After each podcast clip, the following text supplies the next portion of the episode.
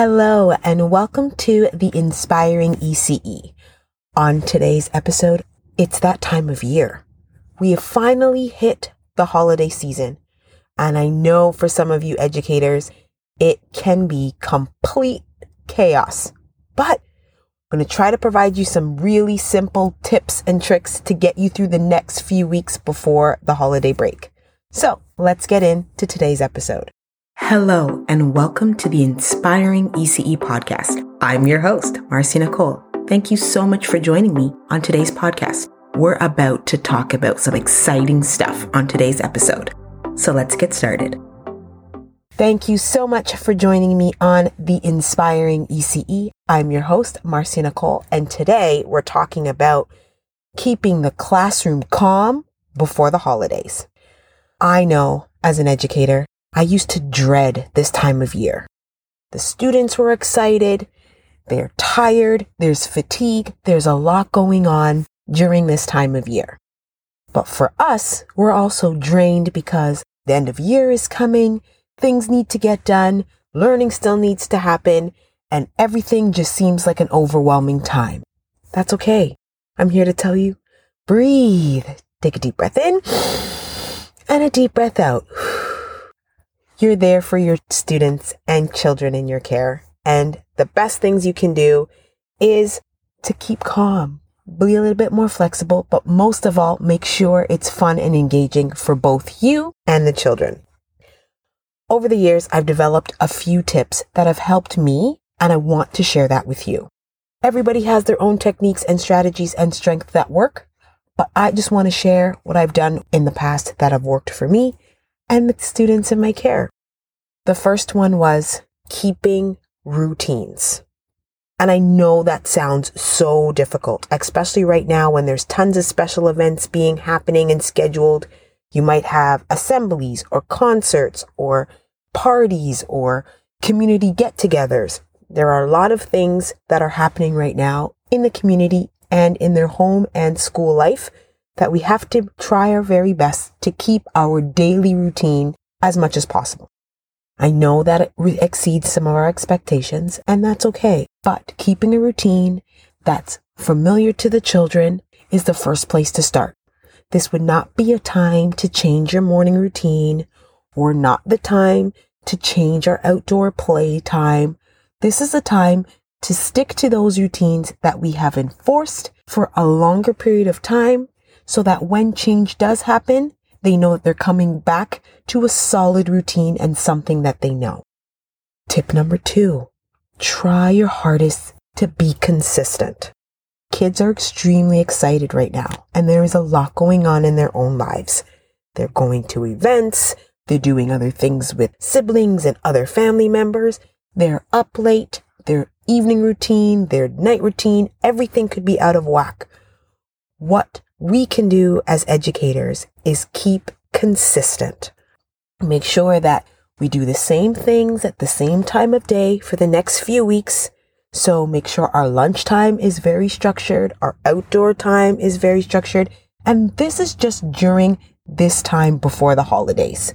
There's a lot going on, and usually we like to be a little bit more flexible and free flow, but for us to keep the classroom chaos down or to minimize it, the best way to do that is stick to consistent schedule and timing. Keep the energy levels up and down. So if you're going outside, make sure your outdoor play is extremely engaging and exerts that energy with that outdoor play. And within the classroom, make sure that they have a lot of open ended materials that keep their interest for a longer period of time. That's consistent.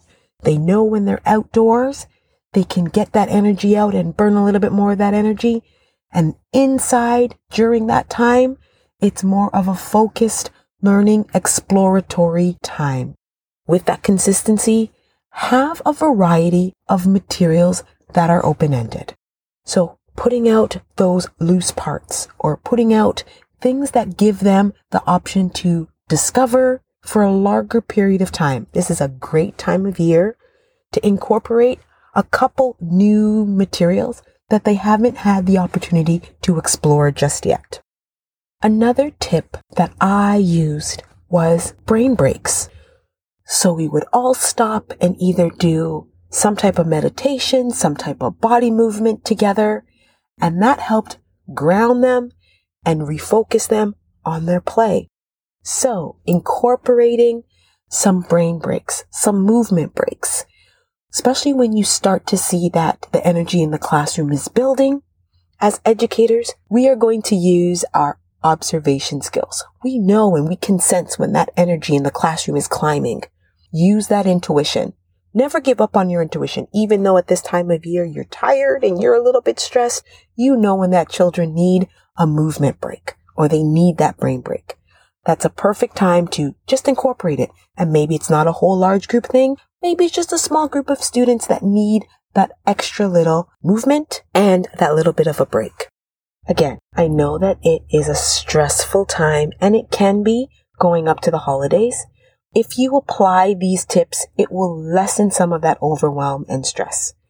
And I want you to remember that it's okay. It's all okay. So to recap, we want to make sure that we are staying on a routine as best as possible. I know you've got all these things going on, but just try to keep that routine as best as possible.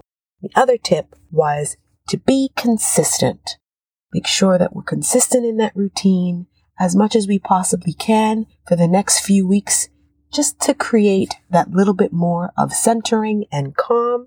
And lastly, integrating brain breaks and alternative activities that engross them in longer play. So open ended things, opportunities they haven't been given before, materials they haven't had the opportunity to explore before, giving them that longer time to discover and play frequently.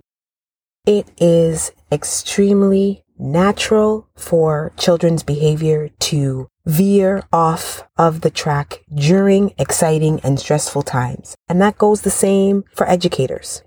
But during this time, just take a breath, observe your students, remember the classroom expectations, but also have fun. This is a fun time for them. It's a fun time for you. So adjust, be flexible, and enjoy your students during this time. Keep the learning going in a fun and inviting manner. Cause I know you can. You're all experts in what you do. I hope that some of these tips and tricks and all of this stuff helped you to navigate the next few weeks. Please feel free to share some of your tips and tricks with me that I could use in my program or I would love to share with others. You can do that by sending me a DM at Marcia Nicole underscore on Instagram, as well as leaving me an email at Marcia Nicole at ispire.com. I wanted to say thank you so much for joining me on today's episode, all about getting through that holiday chaos in the classroom. Until we meet again, thank you very much for listening. Thank you so much for joining us on today's episode of the Inspiring ECE podcast. This was a blast. If you don't want to miss any future episodes, please don't forget to subscribe. Check us out on socials on iSpire to Educate. Until next time, bye for now.